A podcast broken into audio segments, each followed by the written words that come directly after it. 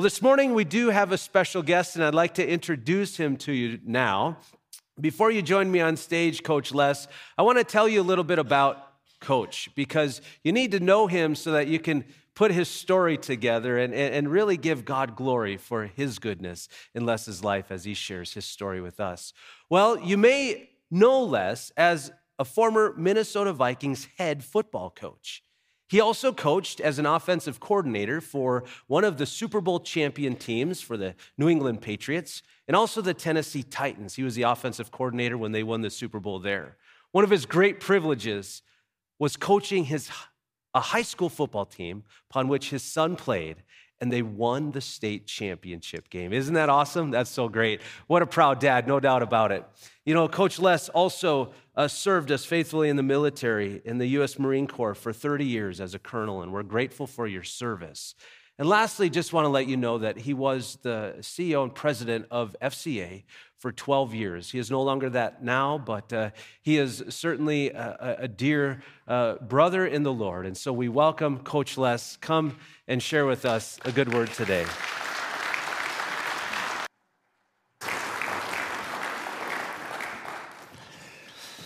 Well, I'm sure you've had other guest speakers, and they've said uh, how much they've uh, been humbled and honored, but I have.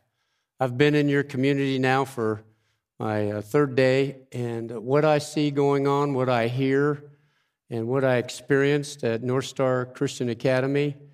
Uh, if you're not familiar with that tremendous ministry there, uh, I would encourage you to get involved. It's amazing what's happening with young men in the hockey world who are being sent out as missionaries across the country and in the NHL. And I know in Minnesota, where I used to live for six years, uh, people love hockey. Uh, let me ask you uh, can you hear me in the back? Okay, because the last time I was invited to speak in Minnesota, I asked that question, and a guy yelled, No! and about six or eight guys in the front row got up and moved to the back. That's how much I was loved as the head coach of the Vikings. Yeah, you guys know all about that, right? I always tell people we all remember uh, the Hall of Fame coach Bud Grant, right? Uh, Bud, I think, is 92. He and I just spent four hours together uh, a while back, and uh, we're the only two alive on the staff. Bud's 92. I was 20 years younger than every coach, and uh, but we had a great experience. But Sometimes uh, I always say, you know, who, the trivia question who was the head coach between Bud Grant and Bud Grant? And uh, unfortunately, everybody remembers, you know, so that really is bad, really is bad. Well, I'm honored to be here. I, believe me, I pray all the time that God would give me opportunities to share my faith.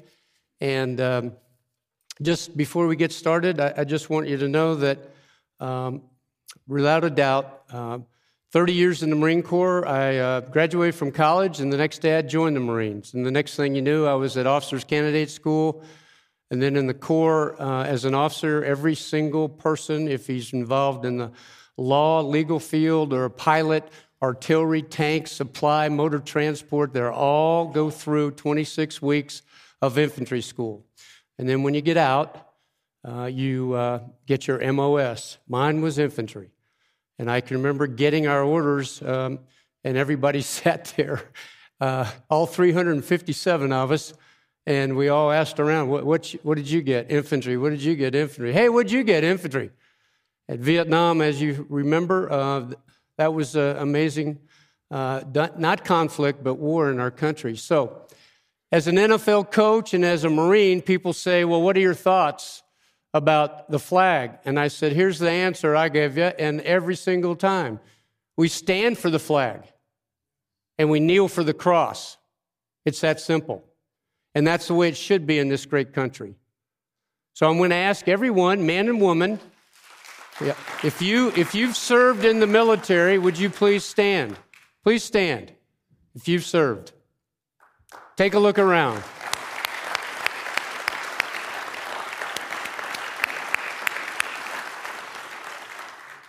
Any jarheads in the room? Are any jarheads? If you're a jarhead, stand up. Hoorah. Now hold on, stay right there. Have you folks ever heard that commercial? We're only looking for a few good men. One. Very good. Thank you. Unbelievable. Wow. Unbelievable. Well, um, I'm famous for having a flip phone, but uh, anybody here with a flip phone? Okay. Got one guy. Good. The Marine? Oh my goodness, we got a lot in common, buddy. But somebody sent an email to my wife and I, and uh, so I'm going to read this to you. Our pastor, Trinity Op, was visiting an elderly church member at a nursing home recently and noticed a bowl of peanuts by her bed and took one. As they talked and passed the time, he couldn't help himself and he ate one after another. By the time the visit was over, the bowl was empty.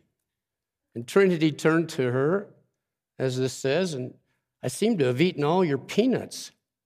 She said, Oh, that's okay, she replied. They would have gone stale anyway. Without my teeth, all I do is suck the chocolate off.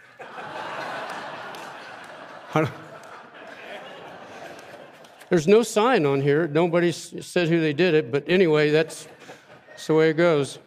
Okay.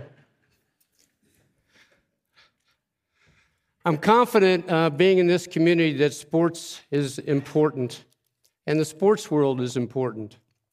And so, my question always is who's number one? You know, the World Series for baseball in college is coming up soon, for softball with the women. Um, just recently, the Final Four in New Orleans, where I was blessed to uh, be invited with my wife to uh, cheer my alma mater. Uh, any Jayhawks in the crowd? Rock, chalk, Jayhawk, KU. We won the national championship, just so you know. And I've been in Kentucky prior to coming to Minnesota, and for a week I wore my Kansas t shirts everywhere I went. A couple times I thought I was going to get mugged. But uh, if you know anything about college basketball and the blue bloods of Kentucky and Kansas, but it was a lot of fun. But who, Who's number one in your life? That's my question to you. You know, I think about that and, you know, people's jobs, their careers, the success. Well, they say their family and their future and money. And people are always, as I travel this country with the Fellowship of Christian Athletes, my wife and I were on the road 2,203 days. We did not sleep in our bed. We were in 49 states. We were trying to advance the kingdom as much as possible. And uh, a gentleman in the audience, Brent Smith, has known me for a time, and I told him how we went from 500 staff to 1,700, how we went from a, a small ministry to 50 states and 108 countries. And what I saw, I wrote this down. 12 years of travel with FCA, and here's how I phrased it I see people who are unhappy, not knowing what they want, and killing themselves to get it. They're consumed by desires to buy things they don't need with money they don't have to impress people they don't like. It, it's amazing how lost people are if they don't know Jesus Christ. Now, what I have to say today, I'm not sure if it's going to make a difference in your life. But as the Lord knows, I have prayed often that I could be used to travel the country with the platform God has given me as a coach, as a colonel, as a CEO. And I'm confident that someone here will hear the gospel maybe for the first time and understand the excitement that it could be in his or her life to know Christ personally. I will tell you this without a doubt, we all heard of Winston Churchill, right? Remember what he said? Never give up, never give up, never give up. And then there was a gentleman who spoke at a baccalaureate degree uh, ceremony out in California a couple of years ago, and he was flown in from around the country, and he came to speak at this college, and he stood up and he said, This never stop loving your spouse. Never stop loving your spouse. Never stop loving your spouse. And he went over and sat down. And that was it. That was it. And I said, Man, they paid that guy a lot of money to say that. And Trinity's hadn't paid me that much, so what I'm going to do is tell you something three times. Totally surrender your life to Jesus Christ. Totally surrender your life to Jesus Christ. Totally surrender your life to Jesus Christ. As a Marine, it's very hard to say surrender. I tell athletes all the time promises are for losers, commitments are for winners. But when it comes to our Christian faith, commitment, that's one word. Surrender, that's another. We have a church in Brentwood, Tennessee, where I'm a member, one of 12,000. And at one time, I was in charge of the men's ministry between my coaching career and FCA. And I used to tell the pastor, Mike Glenn, we ought to put a sign outside. Here's what it should say Membership wanted for those who are unselfish, willing to be scorned, willing to serve, willing to sacrifice, and yes, willing to surrender. Please sign up at your earliest convenience. You know, I think people go through this world and without a doubt, they have no idea what the Trinity means. It's exciting when you have the Holy Spirit living in your life. Well, allow me to share my personal testimony. We all have stories. As the pastor said, I'm going to share mine. So I'm this kid that grew up in eastern Pennsylvania. All the dads worked at the Bethlehem Steel. For some of you may remember the Bethlehem Steel. But all the dads worked at the Bethlehem Steel, the cement factories, the factories. The word college I never heard of except from my dad. You're going to college. I had no idea what that meant. But I know one thing for sure that I wanted so badly to serve our country because I was raised by a World War II vet and I wanted to go to the Naval Academy. So what did I do?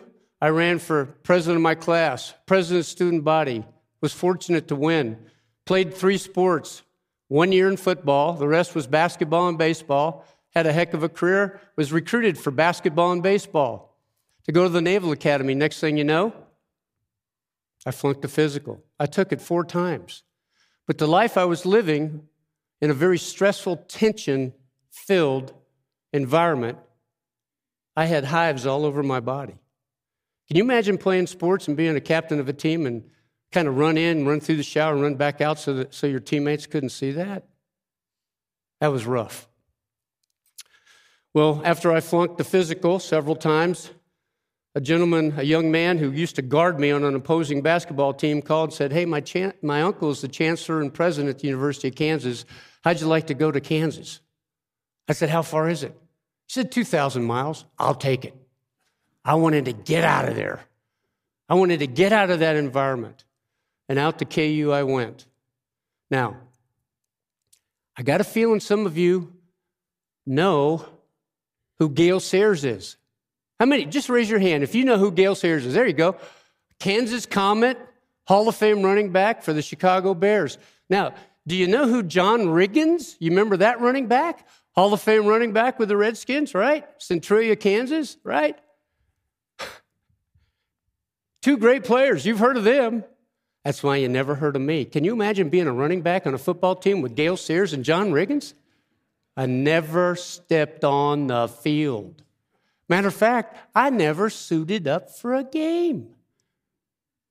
Two phenomenal players. Well, Dad, I want to transfer. Nope. You're hitchhiking back there again. We were, we were such that I had to hitchhike from Philadelphia out to Lawrence, Kansas, at least six or eight times.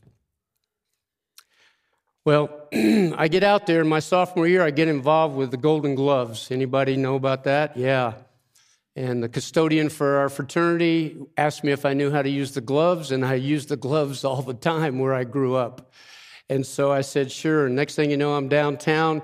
I'm training with his son who was getting ready to turn pro, who lost a split heavyweight decision to a guy 100 pounds more than him. He was driving to Kansas City and he was in a car wreck and broke his leg in three places, could never walk normal again. So he was hustling guys to prepare and box, and he would train them. And he trained three of us. Two turned pro. I had no interest in doing it. I will say I was undefeated, but I had no, no interest in doing that. I won a championship. I thought I was kingpin. I thought I walked on planet Earth, you know, and everybody saw me. Because where I grew up, if you could beat somebody up, that's, that's the deal. And I remember a guy about six six, about 255, one of our tackles said, You're coming with me to hear a guy speak. And I told him, What, what about? He said, Christianity. I said, I don't need that religious jazz. I was top of the world. Hey, don't give me that jazz. I'm not going. He kept pestering me and finally said, All right, all right, Harold, I'll go. I still talk to him four times a year. He's been struggling, dying of cancer for the last eight, and he's hanging on. I go, Harold, I'll, I'll go listen to this guy. And I did. And here's what he said I'll never forget it. It was 1966. He said, Over here, you're born. You got no control of that. And over here, you're going to die. You got no control of that. Oh, you want to take a gun, put it in your mouth, and pull the trigger? And you call that control? But he said this and caught my eye, caught my ear. He said, You see this timeline? Are you tough enough to relinquish that timeline between the time you're born and the time you pass? And I just kind of sat up and said, Yeah, I'm tough enough. And two weeks later, I accepted Jesus Christ. Are you listening? As my Savior, not my Lord. Down south, they said, you accept Jesus as your Savior and Lord? I accepted my Jesus as my Savior. You know, I took the Aaron Rodgers discount double check, fire insurance, okay? But I had no idea what it was to have Jesus as my Lordship. I didn't get it. Didn't get it at all. Well, next thing you know, I graduated off to OCS, TBS, off to Vietnam, came back. Next thing you know, it's February 15th, 1972. I'm getting ready to be honorably discharged from the United States Marine Corps. I get on my knees in the apartment where I was sharing an apartment with a guy who later was a two star general in the Marine Corps. And he and I were dear friends. and he knew he was going to make the Marines a career. I knew that wasn't for me, or at least active duty. And I said, Lord, I am scared to death. I've been more frightened now than I ever have sitting in an ambush site. Would you please tell me why I'm here? I remember that guy back at KU. He said if you accepted Christ, you would receive peace, which I had no idea what that was. You would have purpose. That caught my ear. You would have power. I wasn't interested in that. And you would have pardon. What have I ever done wrong? Coming back from Vietnam, maybe I have. But I can tell you this I was locked in. Please tell me what you want me to do. Well, my girlfriend, who's now been my wife for 48 years, and I like to think 48 years is a good year. She just told me the other day that um, she had a new two year contract for me to sign. you know, I, I said to her, I said, babe, the last contract we signed, uh, you know, you had an unlimited expense account and you exceeded it. I mean, how does that work? She said, well, my people will be calling your people if you want to make it to 50. So we're, we're negotiating, but I think it'll work out. So she was my girlfriend, and all my Marine buddies said, You would be a great football coach because I played for the National Marine Corps team, the Quantico Marines. Some of you guys may remember that team. It's the only place where you could play, along with the Pensacola Goshawks, where your college eligibility was up. Roger Staubach went to the Naval Academy, won the Heisman Trophy, sat on a ship for a year outside of Vietnam. Roger and I are dear friends. We met at the Fellowship of Christian Athletes in 1972. And uh, he played for the Pensacola Goshawks, 24 games, was the quarterback, and went right to the Cowboys and started. How did he do that three years out? He, I said, Roger, you never told anybody you played at Pensacola. He said, Well, they never asked, you know. but I can tell you this I said to my girlfriend and all my Marine buddies, that is the last thing I ever do. When I was an athlete, three sports, coaches would berate you, belittle you, uh, bully you. I mean, it, uh, now I'm going to be one of those guys and I'm a Christian. I'm not, I'm not doing that. No way. And more and more opportunities came my way. And the next thing you know, I started my coaching career. I started at the University of Colorado for $150 a month, slept on a cot in a garage with no heat for 18 months to start my career. And the next thing you knew, I was off to the Naval Academy where I always wanted to go. And now I'm going to get to coach these midshipmen. And the next thing you know, I'm off to the San Francisco 49ers. And all of a sudden, on March 8th, my wife's birthday, I land in the Minnesota Vikings coaching staff. In 22 months, I was on the fast track. Folks, I was in the far left lane going 110 miles an hour, and no one was stopping me. Away I go. Well, yeah, we say type A personality. I was a type AAA personality. You know what I was doing? I was playing April Fools every day but I never knew it. Oh, yeah, I, I would claim, oh, oh, me? Oh, I'm a Christian. Yeah, oh, faith? Oh, yes. Family? Oh, you bet. Football? Yeah, yeah, yeah. Mm hmm. But I wasn't living it. It was all about football. Yep, all about football. At 37 years old, I was the second youngest head coach in the NFL. Fired. I spoke at a church, and a lady came up to me afterwards and she said, um, Coach, uh, I think God's breaking you. I think you're going to go through a brokenness process. I said, What's that? Shrugged my shoulders, had no idea. Off to New England I go. What, what happens? I'm, I'm the offensive coordinator for a Super Bowl team, New England Patriots, with a gentleman named Raymond Berry. Johnny Unitas, Hall of Fame quarterback, throws the ball to Raymond Berry, the Hall of Fame receiver.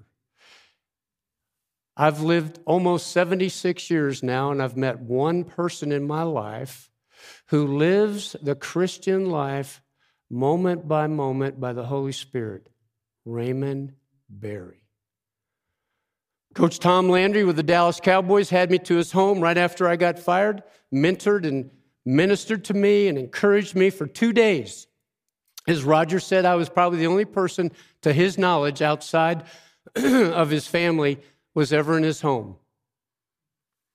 I was blessed. He offered me a job, and I thought, Raymond offered me a job. For whatever reason, the Lord had me go with Raymond.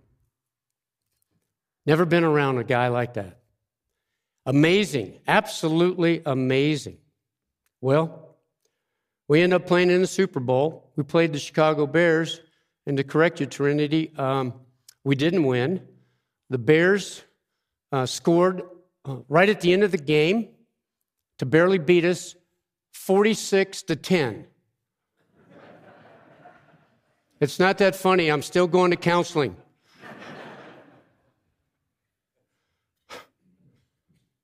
well, Fast forward, we go to the Super Bowl. The next thing you know, Coach Landry reaches out to Raymond, gives me permission to interview with him. I meet him in New Orleans in a hotel. For three and a half hours, we got literally a, a blackboard and chalk. This is 1986. And afterwards, he was very complimentary about my X's and O's in football. And as a gentleman, Tom Landry, who probably impacted the ministry of Fellowship of Christian Athletes more than anyone ever, gets up, opens the door. He says, uh, Les, pleasure spending time with you. And you may be the most aggressive person I've ever met. As I walked down the hall in this hotel just months before, we were in that Superdome where we got spanked. And that made me feel real bad. But that comment, I felt the Lord saying, that wasn't a compliment. You're the most aggressive person I've ever met. I didn't get it, folks. I didn't get it. Well, fast forward, and now my fourth year with the Patriots, and we're at the Air Force Academy. We're getting ready to play the Denver Broncos, and I'm getting ready to walk into a room to present the game plan. And Raymond comes up and taps me on the shoulder, and he says, uh, Les, uh, do you have any peace in your life?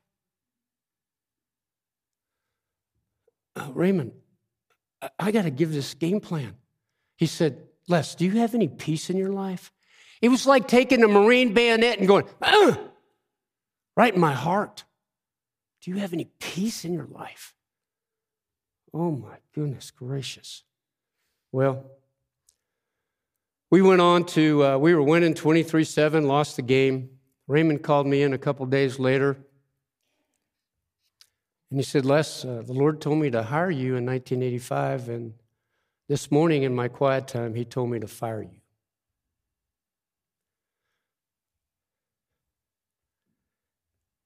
As I write in a book that my wife and I wrote called One Yard Short, we also lost the Super Bowl in the last play of the game with the Tennessee Titans. The subtitle is Turning Your Defeats into Victories. Raymond said, 85, I was told to hire you by the Lord. Today, he told me to fire you. Folks, I would have fired myself if I had any idea so let me paint a picture for you. Remember that far left lane? I was going 110 miles an hour? Well, guess what? God slammed on the brakes and I skidded to the side of the road, almost went over the cliff. And I looked in the rearview mirror and I saw and reflected on my past and how it impacted my life, not in a good way. And then as I'm sitting there, you see those two mirrors? I looked in the blind spots and I went, oh my goodness. I am blind to who I am. I have no awareness of who I am, how I come across to people. You know, I don't know if anybody can relate to that, but I know one thing. And being told by Coach Landry I'm the most aggressive guy to a gentleman who I truly put on a pedestal, Raymond Berry, and then all of a sudden, I am going through brokenness. What that lady said to me at that church in Edina, Minnesota. Well, I'm out of work, and sure enough, no calls, no, no nothing. And then all of a sudden, I get a phone call from my kid brother, 11 years younger, Marine, football coach. He said, Les, there's an offensive coordinator job at uh, Brown University. I said, I never heard of it. He said, It's an Ivy League school. Oh, NFL to an Ivy League school? Yeah. I said, uh, Maybe you ought to call and see if you can get a job there. Well, I need a job, that's for sure. So I interviewed with the head coach three times and a Harvard grad. And he brings me into this bar one night in the back corner smoke filled bar in 1989. He says, Coach, I want to offer you the offensive coordinator job at Brown University. He said, Now I need to tell you something. We haven't won a game here in over a year, and we're going to get fired at the end of the season, but would you be willing to take this job? I'm sure you're concerned about getting fired. I said, No big deal to me. I mean, I've been through this too many times. Yeah, I'll take the job. And sure enough, we got fired at the end of the season. And I was on my way for 13 months of brokenness. Let me paint a picture for you. Let me paint a couple pictures for you. One is you're standing in line in the freezing cold in the Boston, Massachusetts area, and there are guys that are street people with their little grocery carts, and they're going, hey, hey, hey, aren't you the guy that used to call plays for the Patriots? Hey, he's one of us now. How about that? Once a month, I had to deal with that. Talk about humility, talk about being humbled. Yeah. You know what's interesting is the check I got from unemployment was exactly what my mortgage was to the penny. You think God knew what I was coming up to? Let me paint another picture for you. We had a home on a hill in Foxborough. And on Sunday, we would go to our little church, Baptist church, where that pastor and I are still dear, dear friends. And I would be cutting grass on a Sunday after church, and I would hear the roar of the cloud, crowd in Foxborough. I could see the press box where I called plays for a Super Bowl team. And as I cut the grass, I got, kept thinking about what was going on in my life. And I shut the engine off and I ran up this long driveway and through the garage and past this stone fireplace and turned right and went up the steps two and three at a time and then closed the door and pushed that little button to lock it. And I slid to the side of my bed and I cried and I cried and I cried. Here, let me paint another picture for you. Brokenness. How about a wild stallion? You ever see a wild stallion and they're trying to break it? Where they kick up the dirt? Where they snort? Where they lift up their legs? Where they run away from their master? That was me. Yeah, that was me. Brokenness? Not sure how many people went through that. October of 1990, I was so down. I said, you know, uh, to my wife, I, my Marine buddies, and that two star general nicknamed her Preppy. She went to Cal Berkeley. And all my Marine buddies said, you know, Preppy, that's a good, that's a good nickname. I said, yeah, how many Preppies go to Cal Berkeley? One, her. So I said, Preppy, uh, why don't you go down to Dunkin' Donuts, famous place in back in East.